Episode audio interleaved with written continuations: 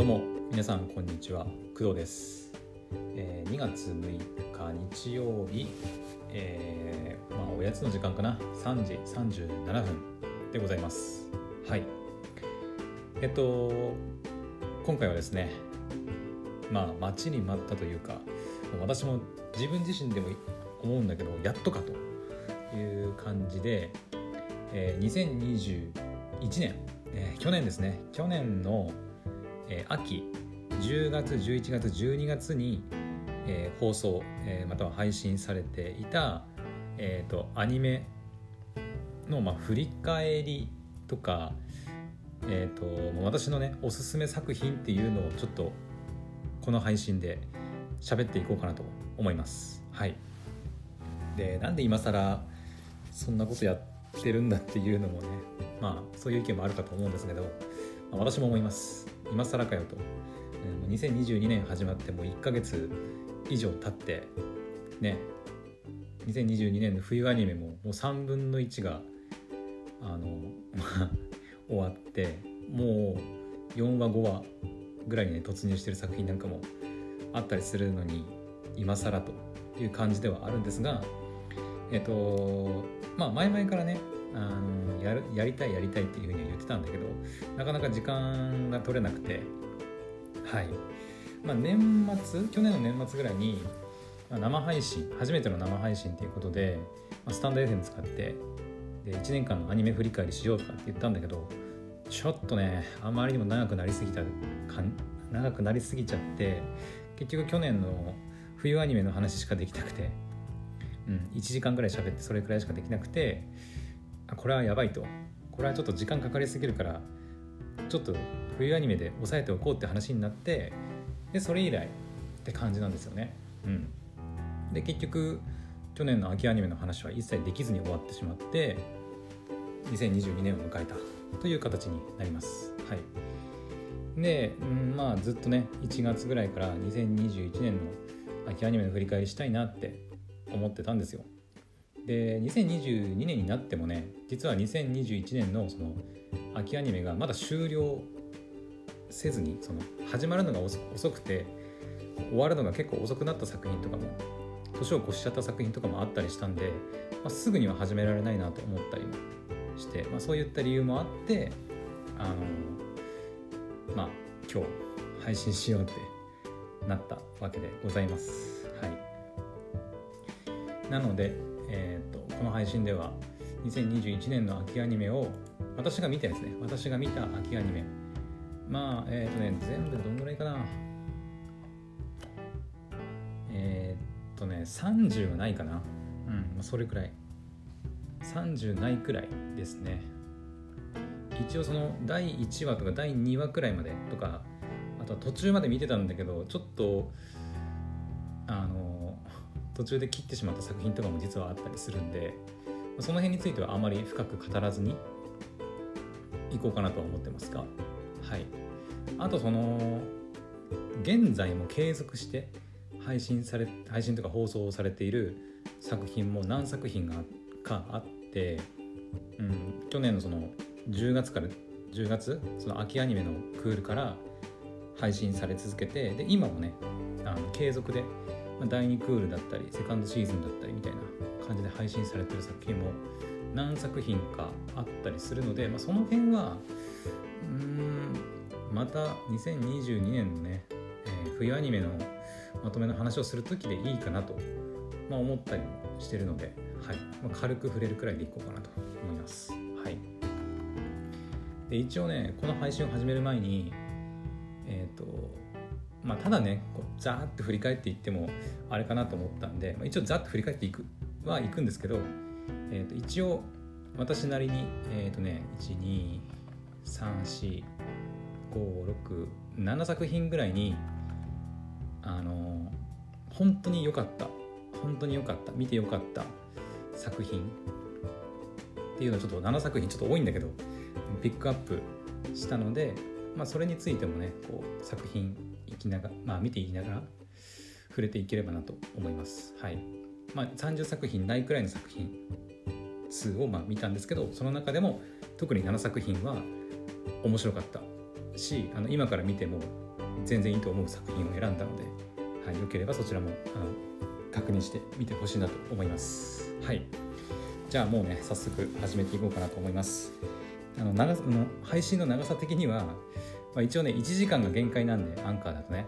うん。なのでなるべく1時間以内にはあの抑えたいなとは思ってるんですがまあ実際どのくらいかかるかはわからないのでまあちゃっちゃとパパッとなるべくね進めていけたらなと思います。はい。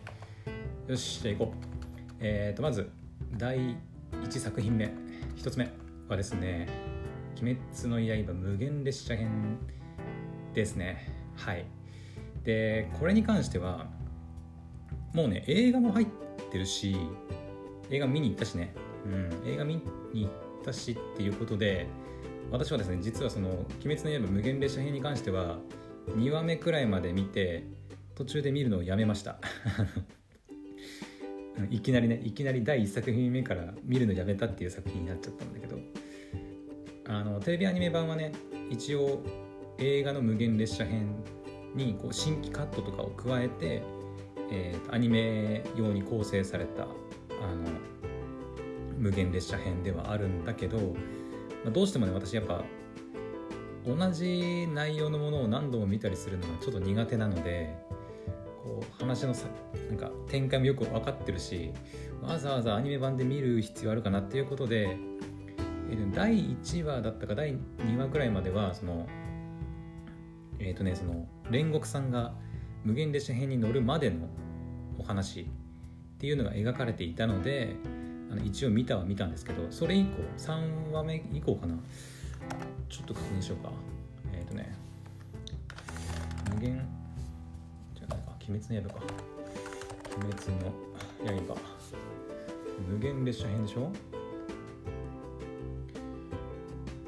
あ1話かな。あ1話だけかもしれない。うん。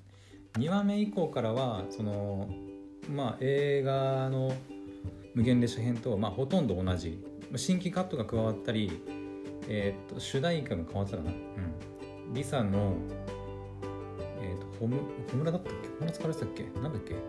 明け星だっけか。うん。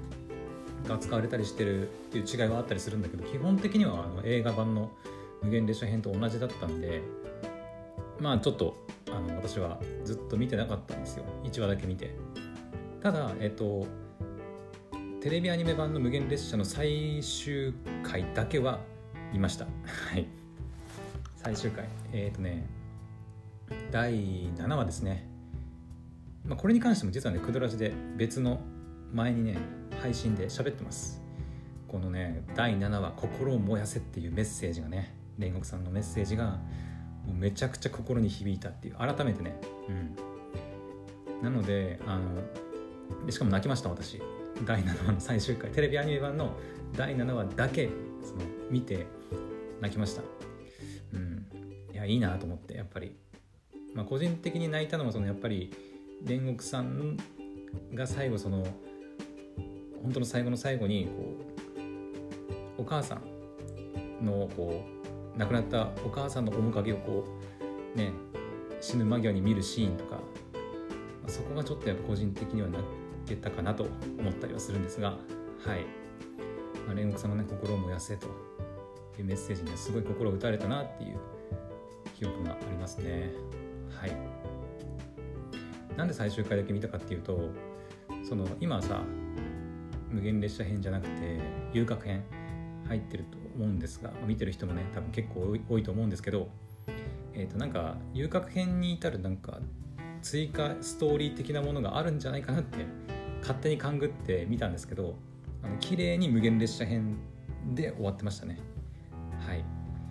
その無限列車編から遊郭編に至る話っていうのはちゃんと遊郭編になってからえーと、第1話の1時間スペシャル遊郭編第1話の1時間スペシャルで結構なんかがっつりあの触れられていたんで、うん、まあ全然あの無限列車編は無限列車編遊郭編は遊郭編っていう感じでちゃんと分かれていましたね。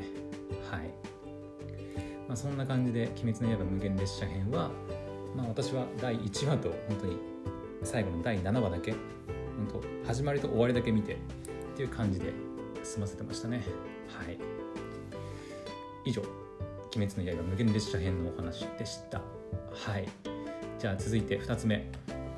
2つ目はですねこれはねちょっと語るのが難しいんだけど86でございます。はい。でこれはちょっと軽く触れておくんだけど86実はまだ完結してないです。はい。えっ、ー、とね確か去年の夏？違う。あ春か。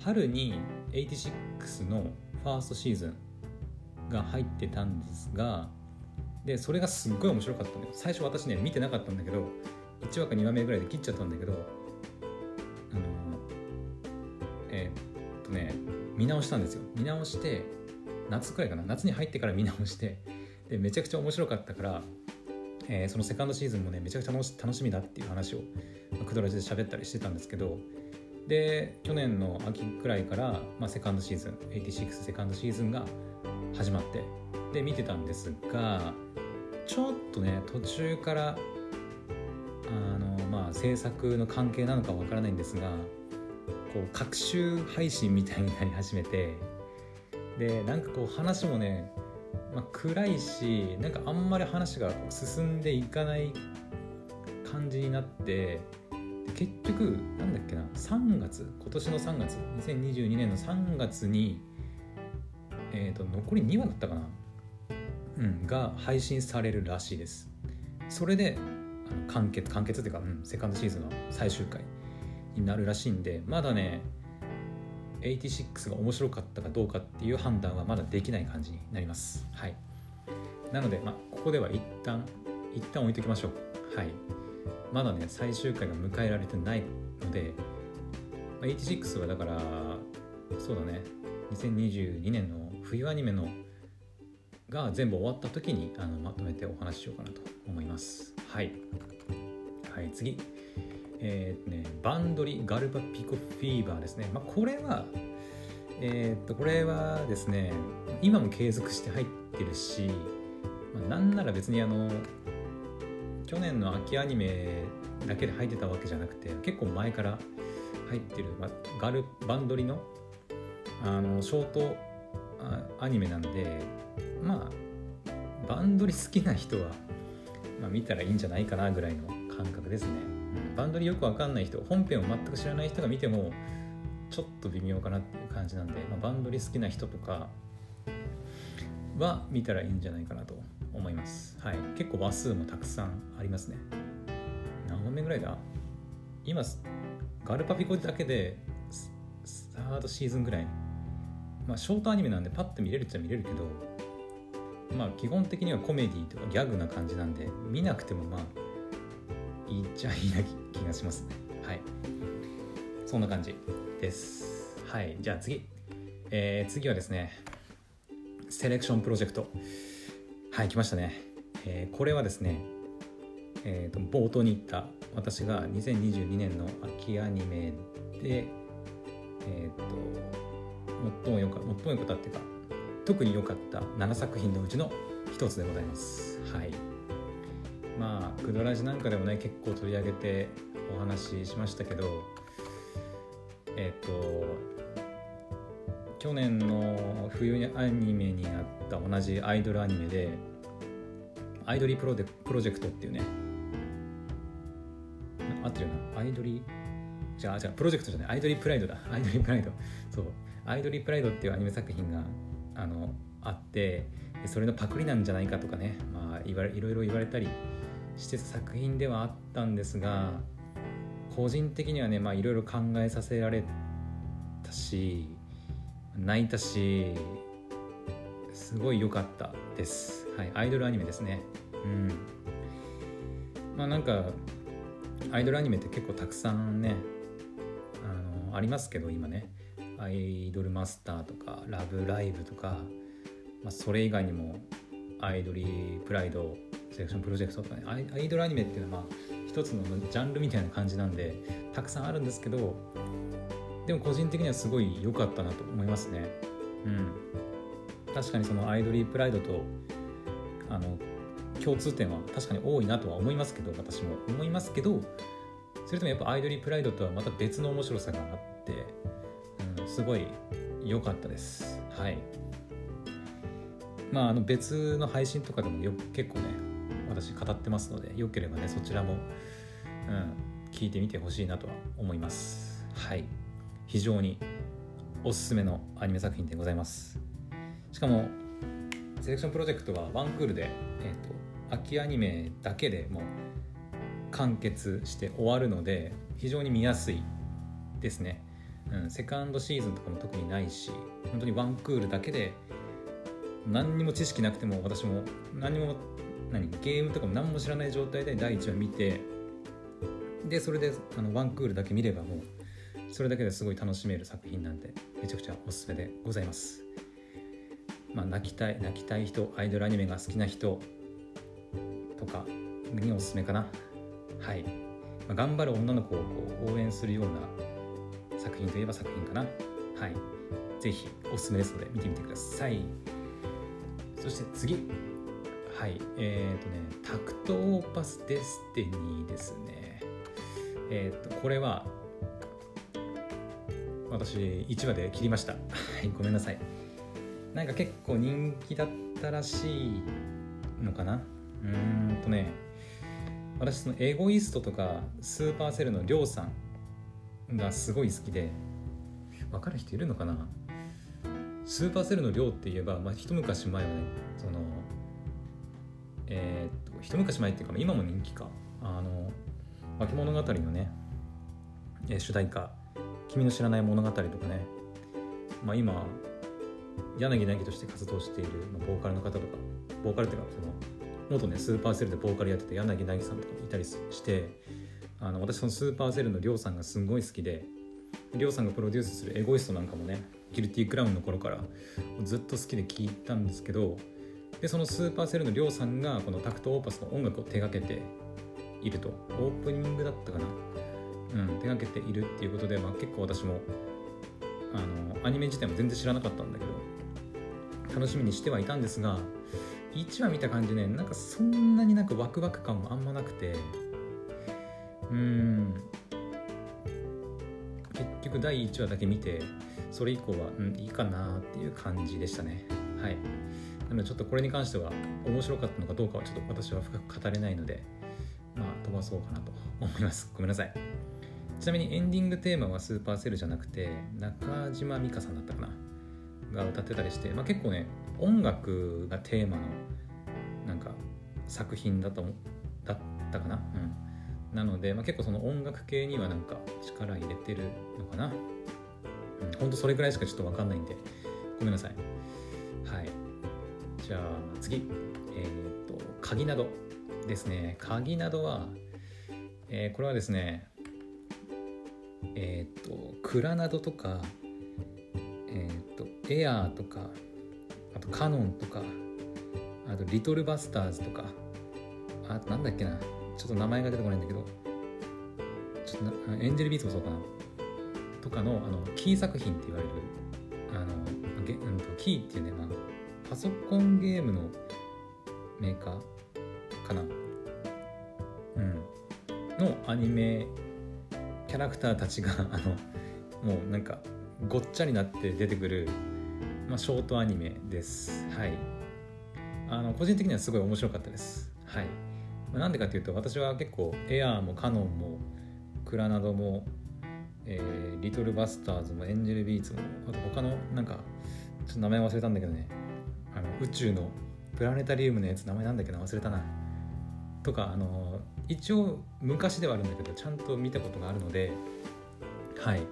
まあ、そのキャラクターたちがいっぱい出てきてなんかワーキャーするっていう、まあ、ギャグショートアニメですので、まあ、結構楽しめたかなという感じでございます。はい、ただまあそのキー作品を全く知らない人が見ても正直まあ楽しめないかなっていうところはあるのが、ま、ちょっとでなんか弱点かなとは思いますけど、うん、キー作品が好きな人にはまおすすめできる、はい、アニメでございます。はいまあ、ショートアニメなんでパパッと見れちゃうっていうのもまあいいところかなと、はい、思います。うん。そんな感じ。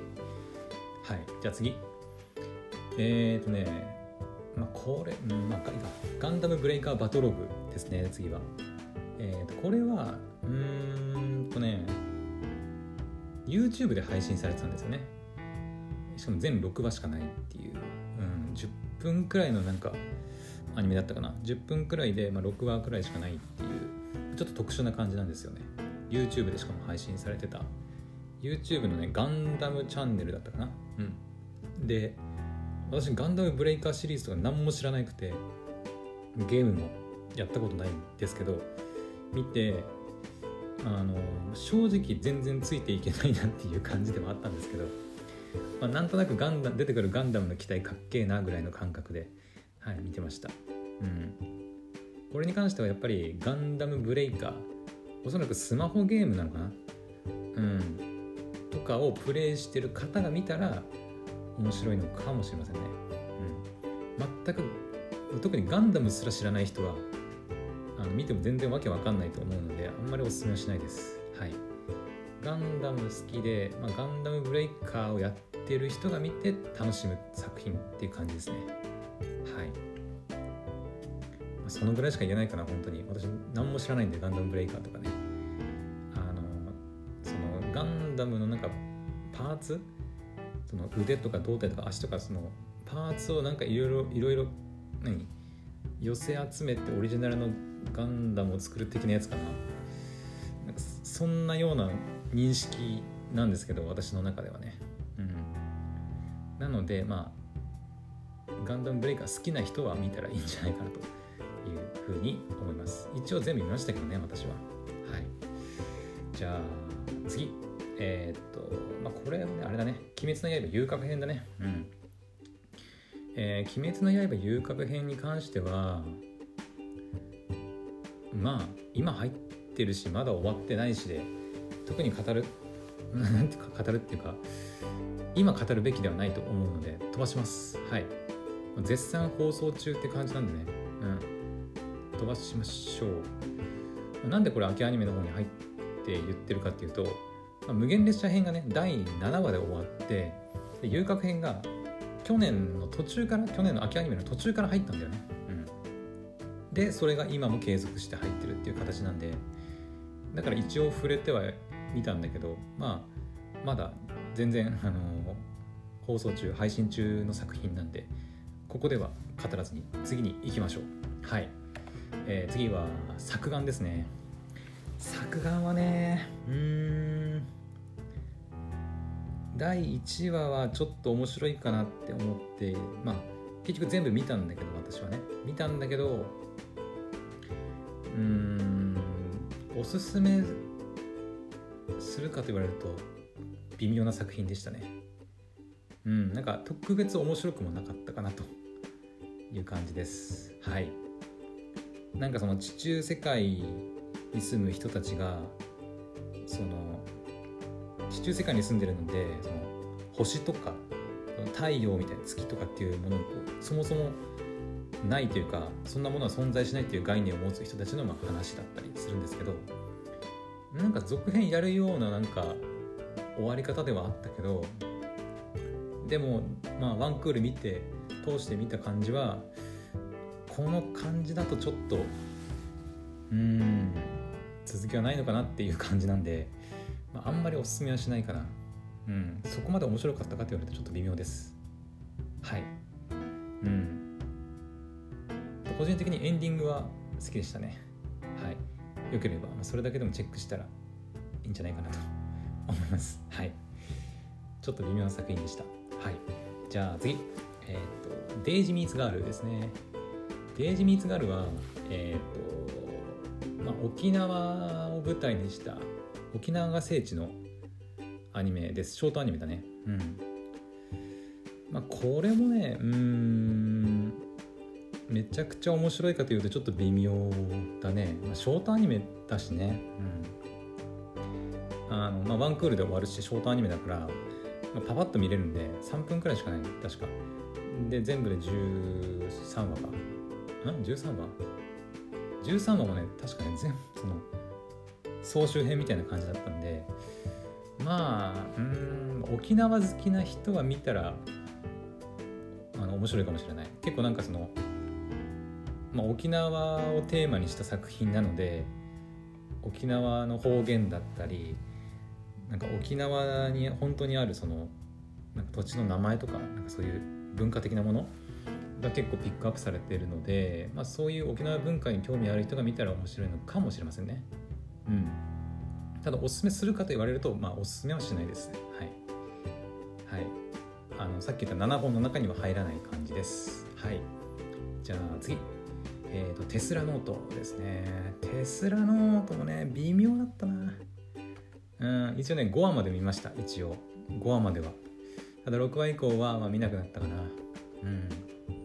テスラノートはね、えっ、ー、と、3DCG のアニメーションですね。完全に。完全だったかな？でもほとんど 3DCG だった気がするな。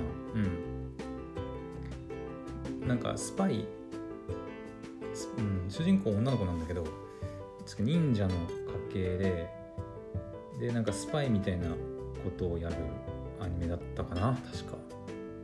うん。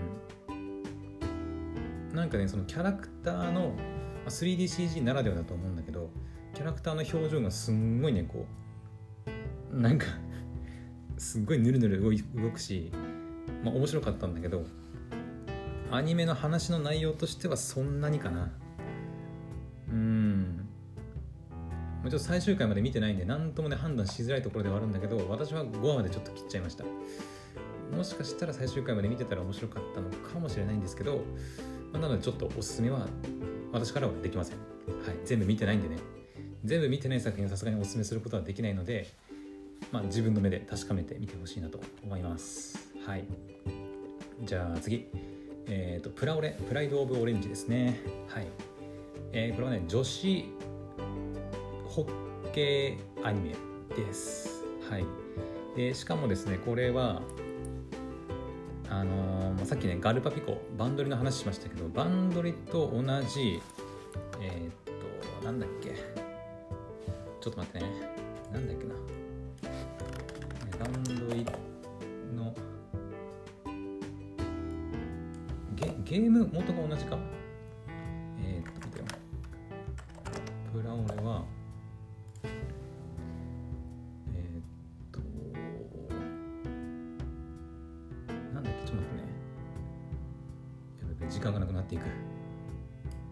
だその何が言いたいかっていうとえっ、ー、とねバンドリとね絵柄が同じです。うん。でなんでかっていう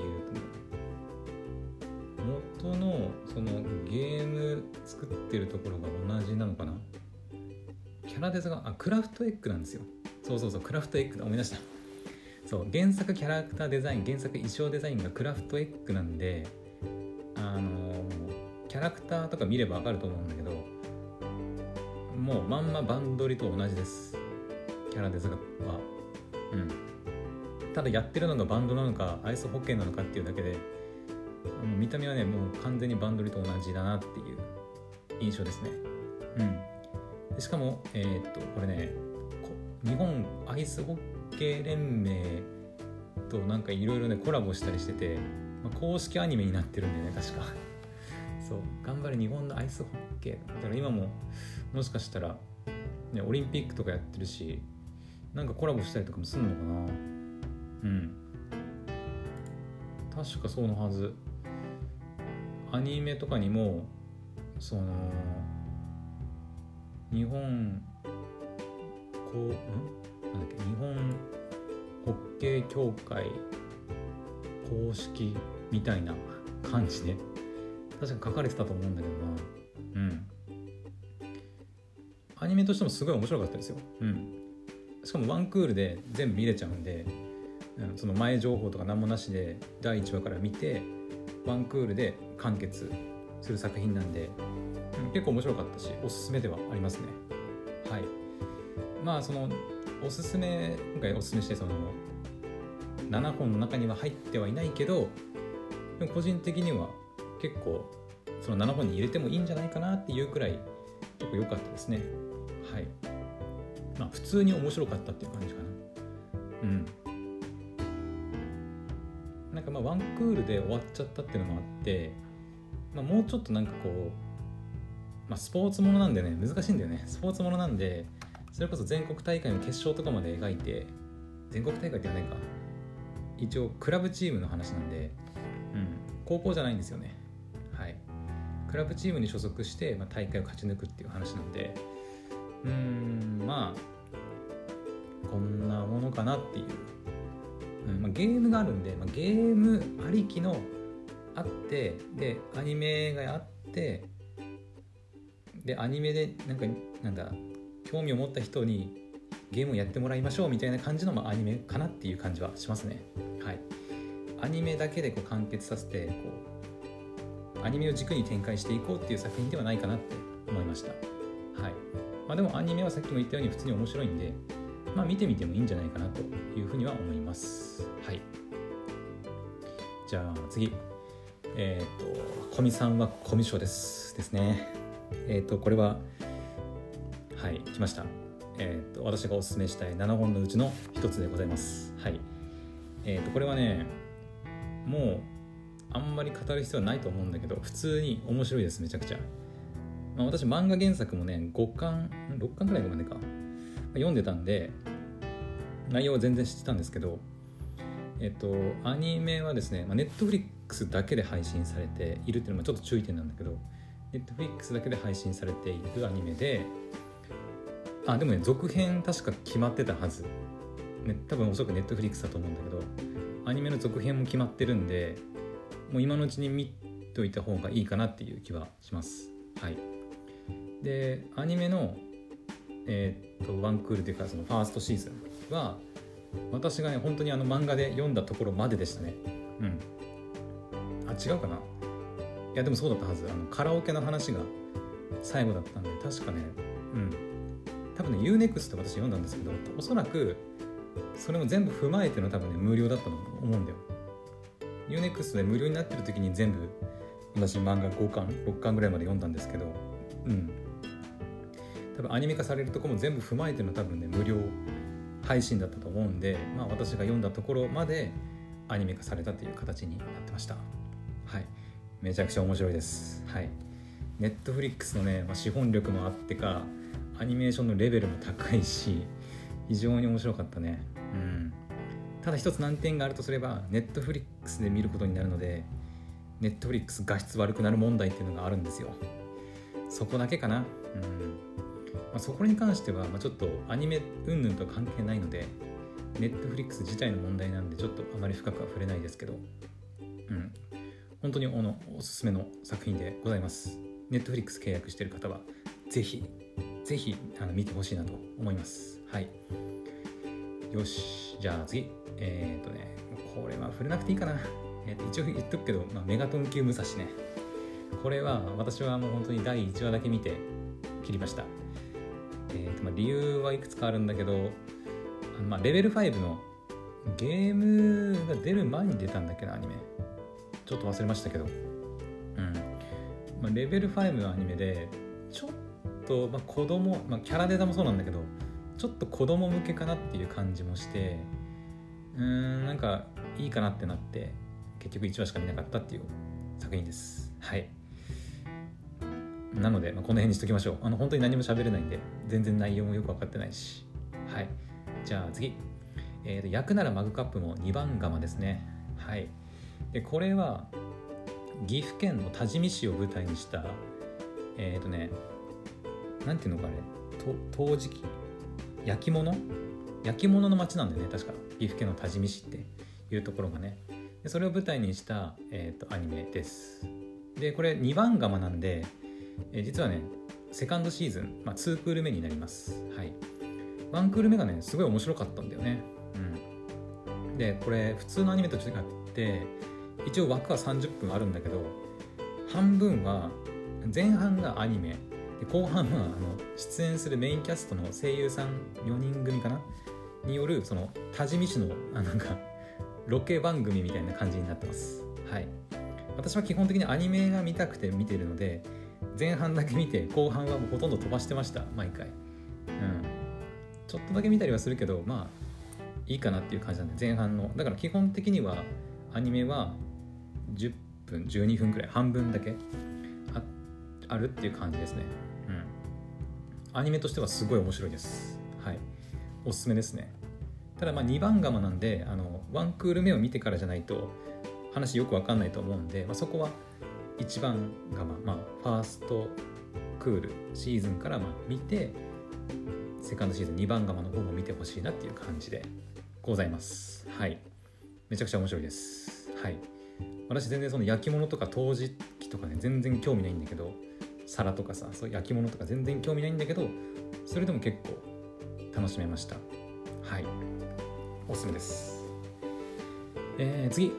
えーと次はですねワールドトリガーのサードシーズンなんですがこれもね実はこれもつい最近終わったばっかなんでうーんと冬アニメの時に話そう。これもね。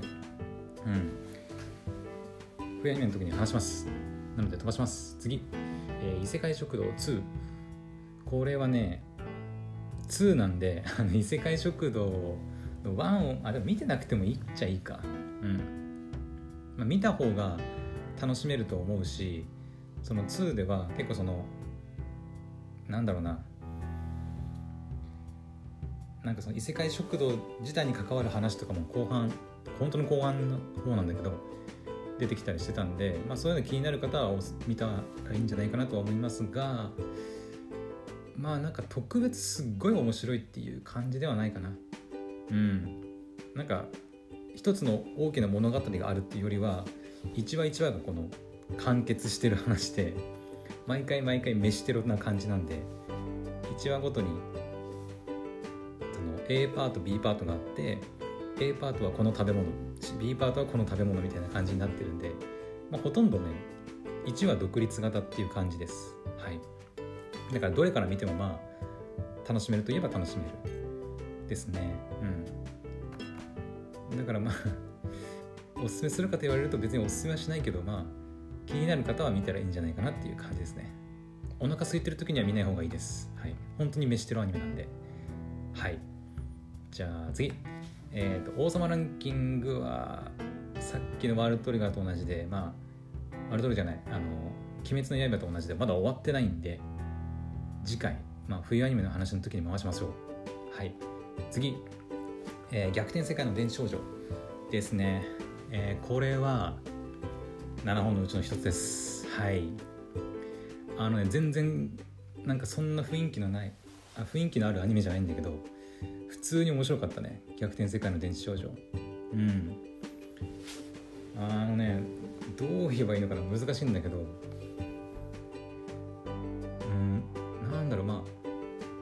通に面白かったんですよね難しいなこれああとね個人的にはオープニングテーマがすっごい好きですねはい逆転世界の電池少女のオープニングテーマがすごい好きです。はい。なんかザ・アニソン、ザ・ヒーローもののアニソンっていう感じ、ちょっとあるけど、でもそこがまたいいっていう感じですね。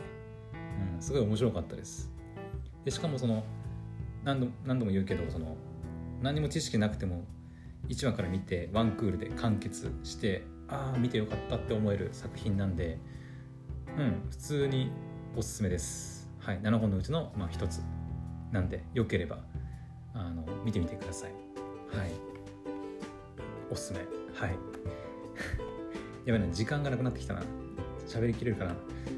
よし、じゃあ次、えー、境界戦記ですね。これも、えー、っと、7本のうちの1つでございます。はい。で、しかもこれね、もう続編決まってます。はい。うん。あのガンダム好きな人とかロボットアニメ好きな人めちゃくちゃおすすめだねうんあのとにかくそのガンダムじゃないんだけどキャラそのロボットデザインがめちゃくちゃかっこいいしうん面白い話自体も面白いし、うん、めちゃくちゃおすすめですはいあとはそうだねオープニングがこれもねかっこいいんだよ。うん確かねなんかねブラだっけブランクペーパーだったかな？っていうアーティストなんだけどなんその声とかはね聞いたことある人たちがね歌ってるんだけどね誰が歌ってるか確か明らかになってないんだよね。確かそんな感じだった気がする。うん。これはねちょっとワンクールでは完結してないのであのあ、続編があるんで続編も絶対見たいなと私は思ってるんですが、まあ、ちょっとそういう続編を待つのが嫌だなとかロボットものには興味ないんだよなっていう人にはまあおすすめはできないかな。うん。さっきも言ったようにロボットものが好きな人ガンダム好きな人とか、まあ、戦闘とかアクションがあるようなアニメが見たい人にはおすすめですね。うん。個人的にはすごい面白かったし続編もめちゃくちゃ気になるんであのはい7本のうちの1つに入れてます。はい。よし。じゃあ次行こう。えっ、ー、とね結城優奈は勇者である。うんこれはね難しい。結局私3話ぐらいまでしか見なかったんだけど大満開の少年。結城優奈は勇者であるはちょっとシリーズがちょっとね多くなりすぎちゃって私もね全然覚えてないんですよ。もう記憶が。うん一番結城優奈は勇者であるで一番おすすめなのはやっぱり一番最初の結城優奈かな。一番最初の結城優奈は勇者であるがやっぱ一番なんか良かったなっていう記憶があります。はい。まあセカンドシーズンとかまあ今回サードシーズンだったかな。他にもなんか外伝みたいのもあったりして結構シリーズ多いんですけどなんだかんだやっぱ一番最初が良かったなと私は思います。うん。ちょっと今回の大満開の少年全部見切れてないんで良かったのかどうかっていうのはもしかしたらね大満開のショーなんでもしかしたらもうグランドフィナーレみたいな感じだったのかもしれないんだけどちょっとねうん全部見れなかったんではいちょっと感じちょっと私の方からなんかおすすめですとか面白かったっては言えないですね。はい。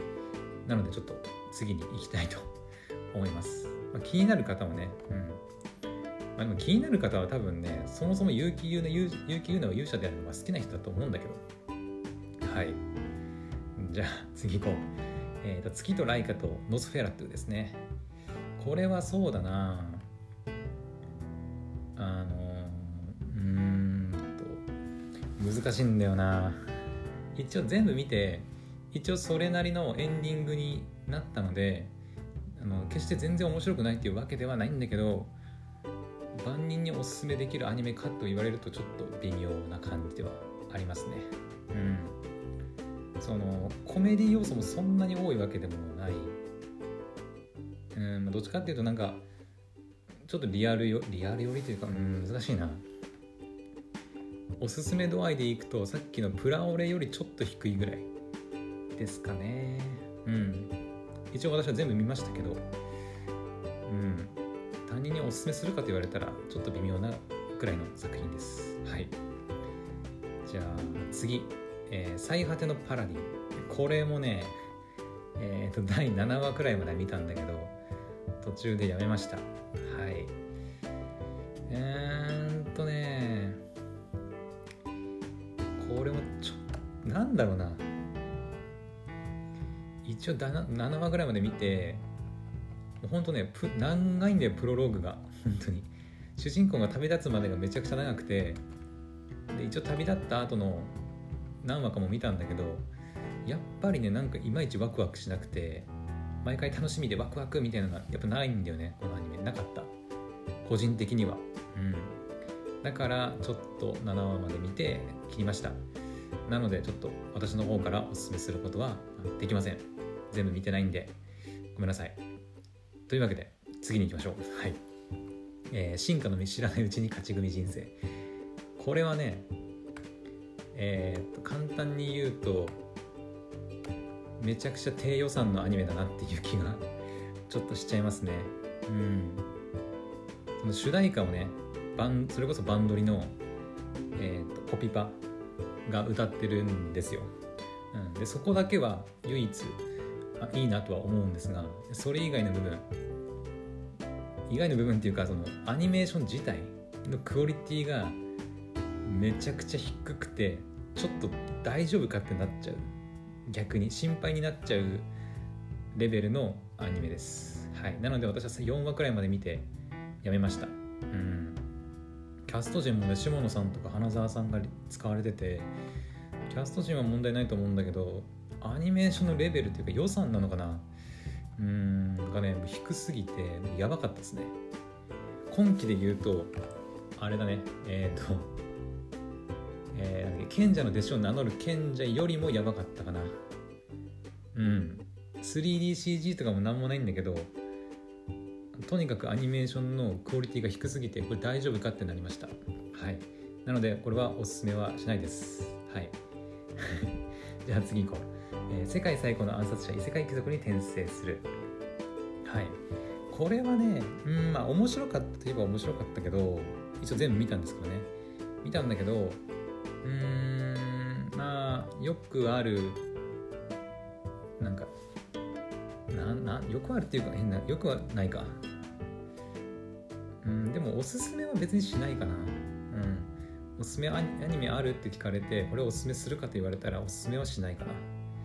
うん。まあ万人受けするアニメではないとは思います。うんそんな気がする。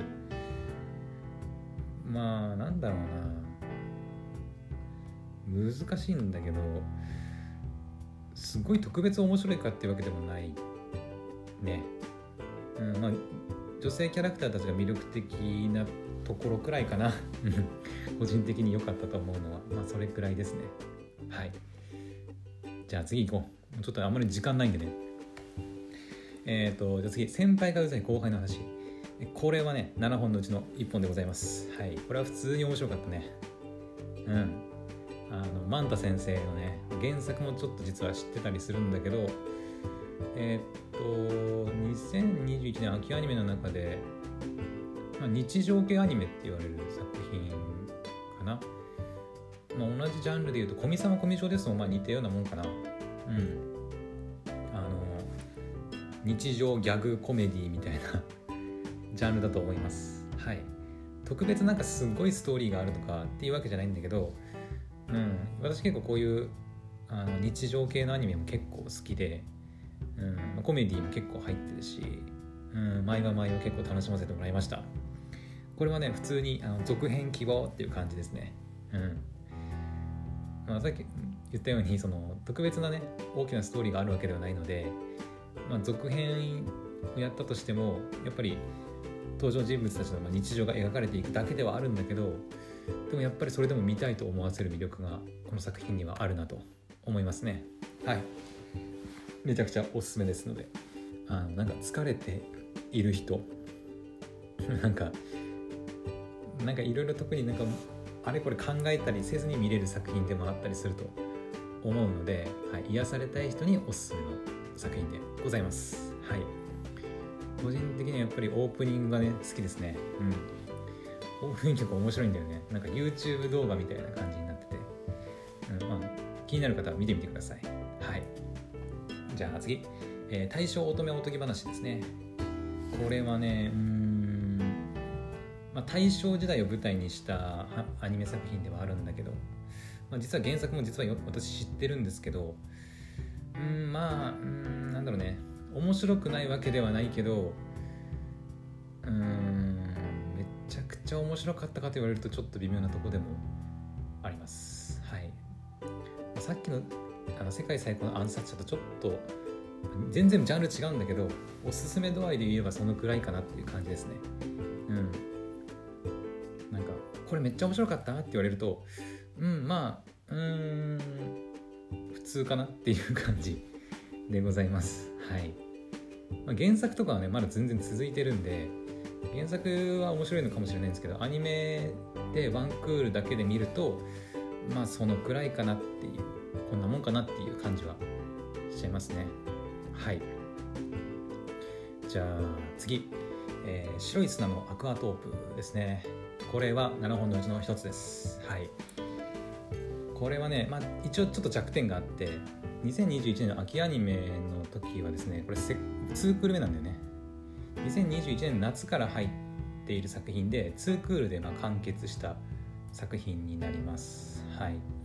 なのであのこの2クールだけ見てもね当然わからないんですがでも2クール目がまあ秋アニメとして入ってで完結したんですがうんでもすごい良かったね。うん。あの PA ワークスさんの、まあ、いわゆるお仕事シリーズっていう作品だと思うんだけどね。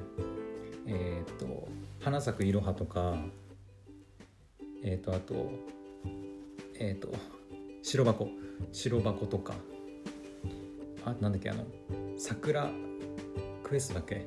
あれはあんまり面白くなかったけど、まあ、いわゆるそういう PA ワークスさんのお仕事シリーズって言われるシリーズの一つかなと思うんだけど水族館っていうね水族館で働く人たちを描いた作品なんだけどすごい良かった。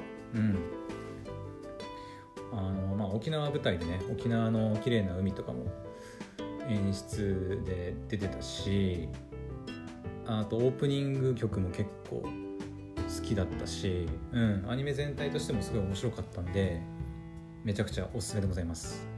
ただまあさっきも言ったように2クールなんでちょっと話数がね24話25話くらいあるんで、まあ、長いのでそこがちょっと弱点ではありますけどでも全部見ればやっぱ最後あ見てよかったなっていうふうに思えると思うので是非おすすめですので見てみてください。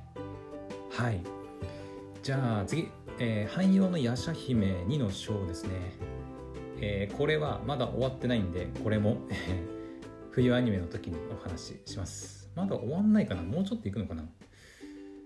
うんまあとりあえず今は終わってないんではい。また冬アニメの時にお話ししましょう。はい。で実は次の作品もそうなんだけど舞妓さんちのまかないさんね、えー、舞妓さんちのまかないさんも、えー、まだ終わってないのではい。あの冬アニメの時にお話しします。はい。でじゃあ次行くんですがこれが最後だね。最後。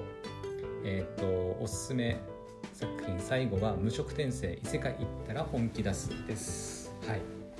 でこれはえっ、ー、と7本のうちの最後ですね。一つです。はい。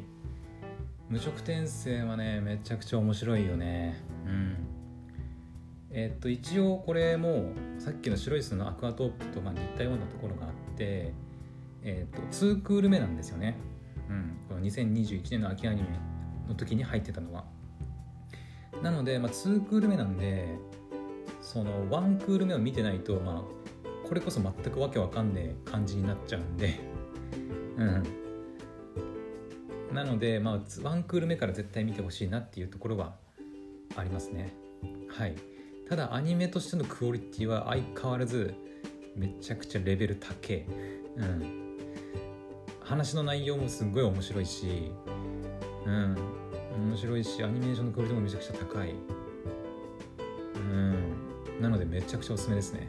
うん。でしかもなんか、その、2クール目のね、が第11話くらいで終わるんですけど、うん、ちょっとまあ、まあ、ちょっとこれネタバレになるから言えないな、うん、まあちょっと終わり方がねちょっとあれだったんですけどなんかこう続編やるんじゃねえかっていうふうに思わせる感じの終わり方だったんでもしかしたらね結構人気もあると思うんで続編もしかしたら入る可能性もねあるんじゃないかなっていうところで個人的にはあのぜひ皆さんに見ていただきたいなと思う作品でございます。はいただあのちょっと一つ言っておくとちょっとこの作品ねそのえっ、とちょっとエッチな、まあ、演出というか表現が、まあ、多々含まれるのでちょっとそういうの苦手な人うん、主人公がねあの元なんかニートのおじさんみたいな感じなんでちょっとねエロなんだ なんていうのかな。うん。まあそれだけじゃないんだけど結構なんかそういうエッチなシーンとか演出がね結構あるのでそういうのがちょっとどうしても生理的に受け付けないっていう人にはおすすめできないかな。うん。まあ、それ以外は本当にあの全体としてストーリーも面白いしマジであの原作ちょっと買って読みたいなって思うくらい、うん、あの話の内容も面白いんでめちゃくちゃおすすめでございます。はい。いや本当に続編入ったらいいよね。うん。めちゃくちゃ続編希望でございます。はい。というわけでえー、っと今54分ぐらいだね。やっぱ1時間くらいかかるね。うんまあところどころ飛ばしてるとことかね結構はしょったところもあるけどやっぱ1時間くらいかかるね。うん。じゃあそうだね。じゃあ最後にあのおすすめの7作品ちょっとまとめまとめるというか復習しましょう。えー、とまず1つ目が、えー、セレクションプロジェクト。でもう一つもう一つが、えー、コミさんはコミュ障です。そして、えー、逆転世界の電池少女。そして教会戦記そして先輩がうざい後輩の話、えー、あとは白い砂のアクアトープ。あとは最後は無色転生。異世界行ったら本気出すといった感じになります。はい。まあいかがだったかな？いかがだったかなって変だな。いかがでしたでしょうか？はい。私もちょっと1時間喋ってめちゃくちゃ疲れました。はい。うん。まあやっぱね秋アニメも結構見たなっていう感じですね。うん。まあ面白かった作品もあれば途中でねつまんなくて切っちゃった作品もあったりとかうんありましたけどまあでも結構いい作品に出会えたあの秋だったんじゃないかなとは思いますね。うん。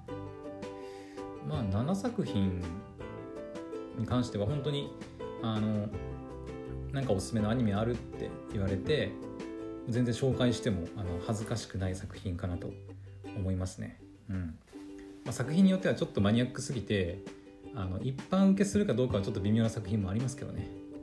うん、例えばなんかそうだな逆転世界の電池少女とかはちょっと一般人にはちょっとおすすめできないかもしれない。うん、一般人におすすめするんだったら先輩がうざい後輩の話あたりが、まあ、まあ一番無難かなっていう感じはしますけど、うん、でも本当に7作品に関しては私個人的にめちゃくちゃおすすめの作品なんであのこれ聞いてる皆さんには是非、まあ、まだ見てない作品だったら見てほしいなと思います。はい。じゃあこんなところかな。はい。うん。まああの今回ねあの飛ばした作品その2022年の冬アニメでまだ入ってる作品とかについてはあの2022年の冬アニメが終わってまあ、まとめを話す時にまたお話ししようかなと思いますのでまた次のまとめ会にの時にあの楽しみにねしてもらえたらいいかなと思います。はい。それでは、えー、今回のお話は以上となります。また次の配信でお会いしましょう。バイバイ。